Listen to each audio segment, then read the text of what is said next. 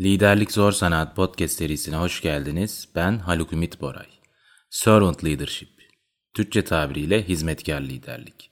Bu şekilde söylenince özellikle ülkemizdeki egosantrik liderlik kurumunun çok da hoşuna gitmeyen bir olgu gibi gözükmekte. Eğer gerçekten egosantrik ve geleneksel yönetim şeklini benimsemiş bir liderse söz konusu olan kişi böyle gözükmesine çok da şaşırmamak lazım. Hal böyleyken bu liderlik şeklinin anlaşılması ve dahası uygulamaya alınması çok da kolay olmuyor. Aynı zamanda liderlik şekillerinin faydaları ve zararlarının görülmesi uzun bir sürece yayıldığını varsayarsak, uygulayıcıları yaptıkları liderlik rutinlerini değiştirmeye teşvik etmek hiç de kolay değil. Ben bu bölümümüzde biraz hizmetkar liderlikten bahsederken dünya üzerindeki uygulama ve etkilerine de değinmeye çalışacağım. Öncelikle hizmetkar liderlik nedir oradan başlayalım. Bu terim ilk olarak Robert Greenleaf tarafından 1970 yılında yayınlanan Lider olarak Hizmetkar kitabında ortaya atıldı. Liderlik konusunda saygın bir yer almış Ken Blanchard tarafından da birçok değişik yönüyle ele alındı. Kendisi aynı zamanda durumsal liderlik konusunda da çok ciddi çalışmalarda bulunmuş ve kendi sistemini geliştirmiştir. Bu konuya ilerleyen bölümlerde yer vereceğimden burada çok açmıyorum. Bu liderlik biçimine göre liderler aslında kendi ile birlikte çalışanlara bir nevi hizmet etmektedirler. Bu hizmet satışında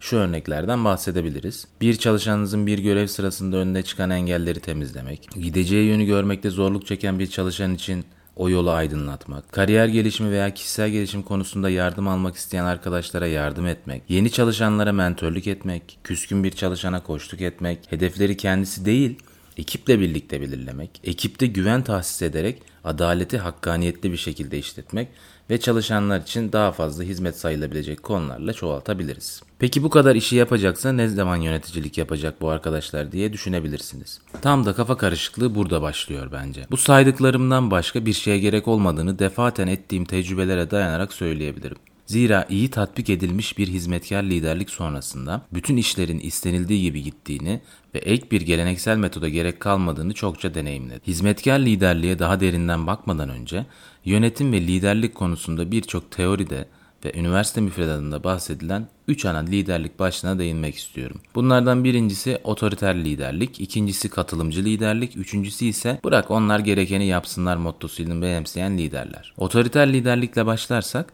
bu liderliği benimsemiş liderler yerleşik gücünü toplayarak bu güç ışığında çalışanlarını belirlenmiş kurallar çerçevesinde çalışmalarını ve buna bağlı olarak da sonuçlara çok küçük olsa da sapmalarla ulaşmalarını sağlamayı hedefleyen bir liderlik şeklidir. Katılımcı liderliği ele alacak olursak, katılımcı liderler çalışanlarını daha çok teşvik ederek daha fazla sorumluluk almaları, daha fazla öneriyle gelmeli ve hatta üst düzey yönetimin karar alma süreci sırasında bazı girdiler sağlamalarını teşvik etmeye hedefleyen liderlik biçimidir. Son olarak bırakın kendi istedikleri gibi yapsınlar liderlik biçimi ise daha fazla sorumluluğu çalışanlara verip daha az yönlendirmeyle birlikte aslında çalışanların istediği gibi işi yapmasını hedefleyen liderlik biçimidir. Bu üç liderlik biçiminden hizmetkar liderliğe en yakın olan tabii ki katılımcı liderliktir diyebiliriz. Peki geleneksel yönetim konusunda olaya bakacak olursak durumu nasıl toparlayabiliriz? Geleneksel yönetimi benimsemiş liderler daha çok hedef odaklı olup daha fazla kontrol mekanizmalarını kullandıklarını söyleyebiliriz. Bu çalışanlarda özellikle hedefi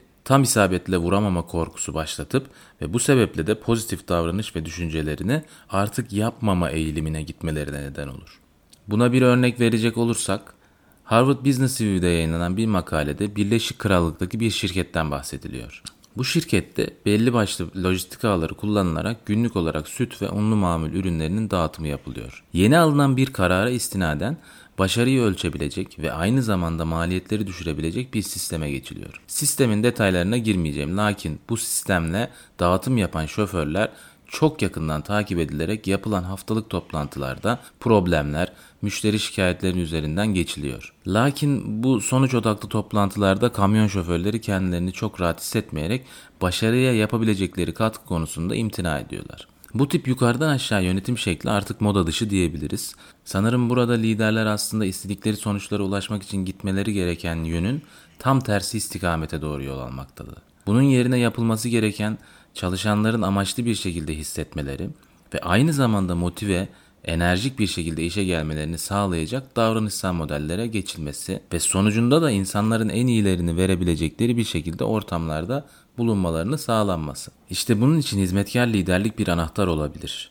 Hizmetkar liderler özellikle alçak gönüllü yapıları, cesaretleri ve diğerlerinin başarılarından ve deneyimlerinden faydalanma kabiliyetleriyle toplam çıktığı pozitif yönde katkı sağlayabilecek yöne çekmeleri gibi bir yönetsel bakış açısına sahiptirler. Lojistik şirketinde örneğe geri dönecek olursak, şirket yönetimi zorlu piyasa koşulları ve rekabet altında bazı şeyleri değişik yapmaları gerektiğini düşünüp danışmanlıklar ve eğitimler alarak yönetsel tavırlarını değiştirdiler. Buna göre yapılan haftalık performans görüşmelerinde artık şoförlere senin daha iyi bir teslimat yapman için ben nasıl yardımcı olabilirim sorusu yöneltmeye başladılar. Tabii ki bu soruyu sorunca şoförler bütün iyi niyetleriyle soruları cevaplamaya ve fikirlerini sunmaya başlamadılar. Bunun için daha öncesinde ciddi anlamda yıkılmış güven köprüsünün tekrardan inşa edilmesi gerek. Fakat aldıkları danışmanlık sayesinde yöneticiler yılmayıp sorularını yöneltmeye devam ettiler. En sonunda bir şoför bir fikir paylaşarak aslında yoğurt ve eğlenceli yazıları olan peynirleri ürün gamını alarak annelerin ilgisini çekmeyi, hedeflemeyi önerdi. Daha sonrasında başka bir şoför ise akıllı bir sistemle stoğu azalan ürünlerin daha önceden anlaşılabileceği bir sistem önerdi. Bu sayede son müşterinin stoksuzluktan dolayı müşteri memnuniyetsizliklerinin engellenebileceğini düşündüğünü paylaştı. Bu öneriler bu şekilde uzayıp gitti. Artık hedefe direkt katkı sağlayan ve deneyimlerinden efektif bir şekilde faydalanılan çalışanlar ile donatılmış bir ortam oluşmuş oldu. Aslında bu örnekte de anlaşılacağı gibi çok küçük yönetsel değişiklikler muazzam sonuçlar doğurabilmekte. Liderler aynı zamanda çalışanlara küçük ve düşük riskli bölgeler sağlayarak destekleyebilirler. Yine aynı makalede Singapur'dan Çin'in Yunqiu şehrine giden bir banka denetçisi aslında görevinin en önemli kısımlarından bir tanesinin kendi denetiminde olan banka yöneticilerinin durmadan maliyet düşürme baskısıyla birlikte onları ziyaret etmesi gerektiğini gözlemledi. Fakat bu durumda Tabi banka yöneticileri ciddi anlamda stres içine giriyor ve her ziyarette denetçinin gözüne girebilmek için çok ciddi hazırlıklar yapıyorlardı. Denetçimiz bunun başarıyı getiren bir yöntem olmadığını kısa zamanda anladı ve sonrasında kendi yöntemini geliştirdi. Kendi yönteminde herhangi bir takvim olmaksızın bankalara ziyaretler gerçekleştirdi.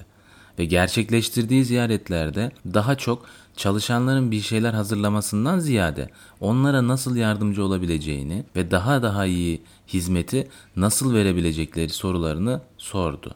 Tabi yine ilk seferde çok efektif cevaplar gelmemekle birlikte belli süre sonrasında ciddi anlamda yaratıcı fikirlerle çalışanlar denetçiye gittiler. Bu sayede ciddi anlamda bir başarı elde edildi ve hatta bir keresinde bir alışveriş merkezinde çalışan bankanın bir tanesi ve banka çalışanları bankanın içinde bulunduğu alışveriş merkezinin çalışma saatleriyle paralel olarak çalışmayı teklif etti. Bunu uygulamaya başladıklarında ise bankanın kazancının ciddi anlamda yukarıya çıktığı görüldü.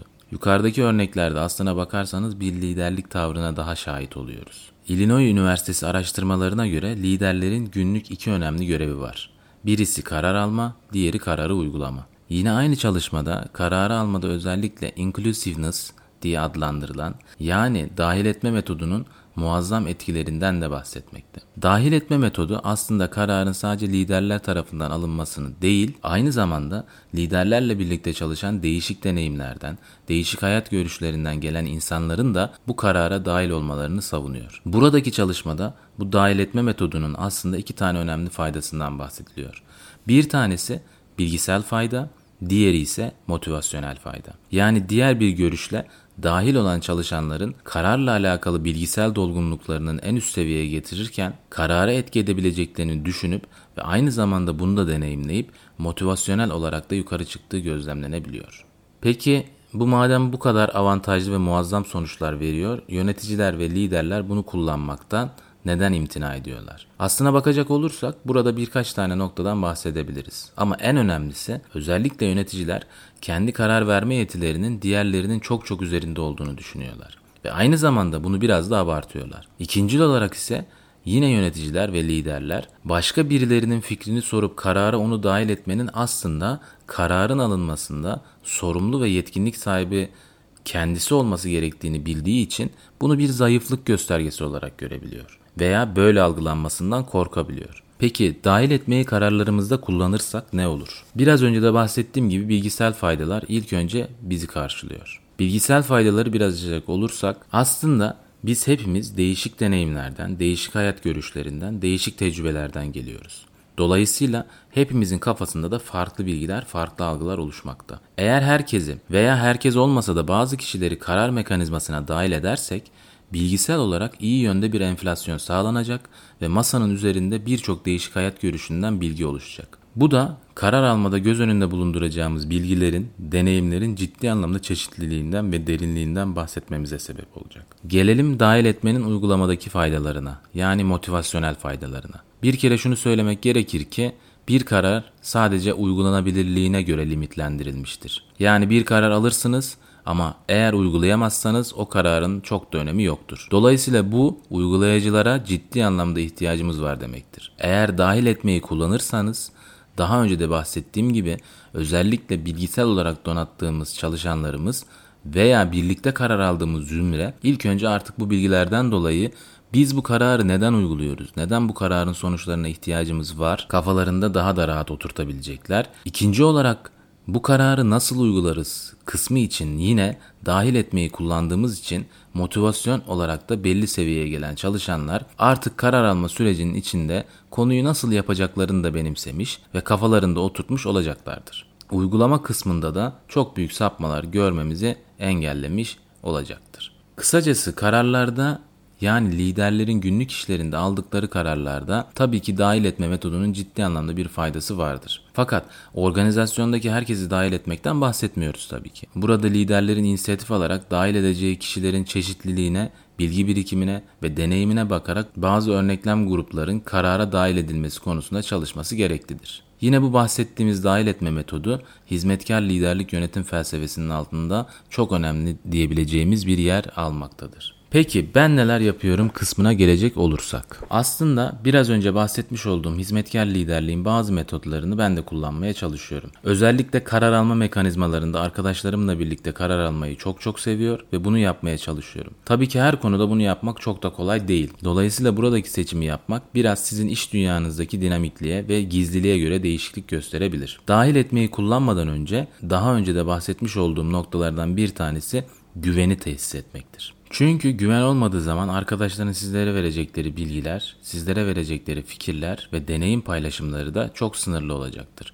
Dolayısıyla olmazsa olmaz kısım güven tesisidir. Güven tesisi için ben neler yapıyorum? Bu tabii ki bir süreç ama bu sürece başlamak önemli bir adım. Ben yeni aldığım bir görevde özellikle ekibi ilk toplantılarda şöyle bir konuşmayla karşılıyorum. Biz bulunduğumuz bölümü, bulunduğumuz departmanı beraber yönetiyoruz ve beraber yöneteceğiz. Dolayısıyla bazı durumlarda karar için sizlere de başvuracağım. Demokratik kararlar almaya çalışacağız. Bazı özel durumlar olduğu zaman tabii ki sadece benim kararım geçerli olacak ama bunu da anlayışla karşılayacağınızı düşünüyorum. Ama bu tip durumlar %10 veya 20'yi geçmeyecektir. Diyerek bir başlangıç yapıyorum. Tabii bundan sonra tutarlı olmak da gerekiyor ki bu söylediğimiz güven ortamını oluşturabilelim. Bundan sonra alınacak kararlarda hep arkadaşlara soruyorum. Karar konusunda birbirimizi ikna etmeye çalışıyoruz. Bilgilerimizi masaya yatırıyoruz ve sonrasında da artık uygulamaya geçtiğimizde çok rahat bir uygulama dönemi geçiriyoruz diyebilirim. Benim tecrübelerim gerçekten bunun çok ama çok güçlü bir araç olduğunu gösteriyor. Diğer yaptığım uygulama ise arkadaşlarımı ciddi anlamda yakından takip ederek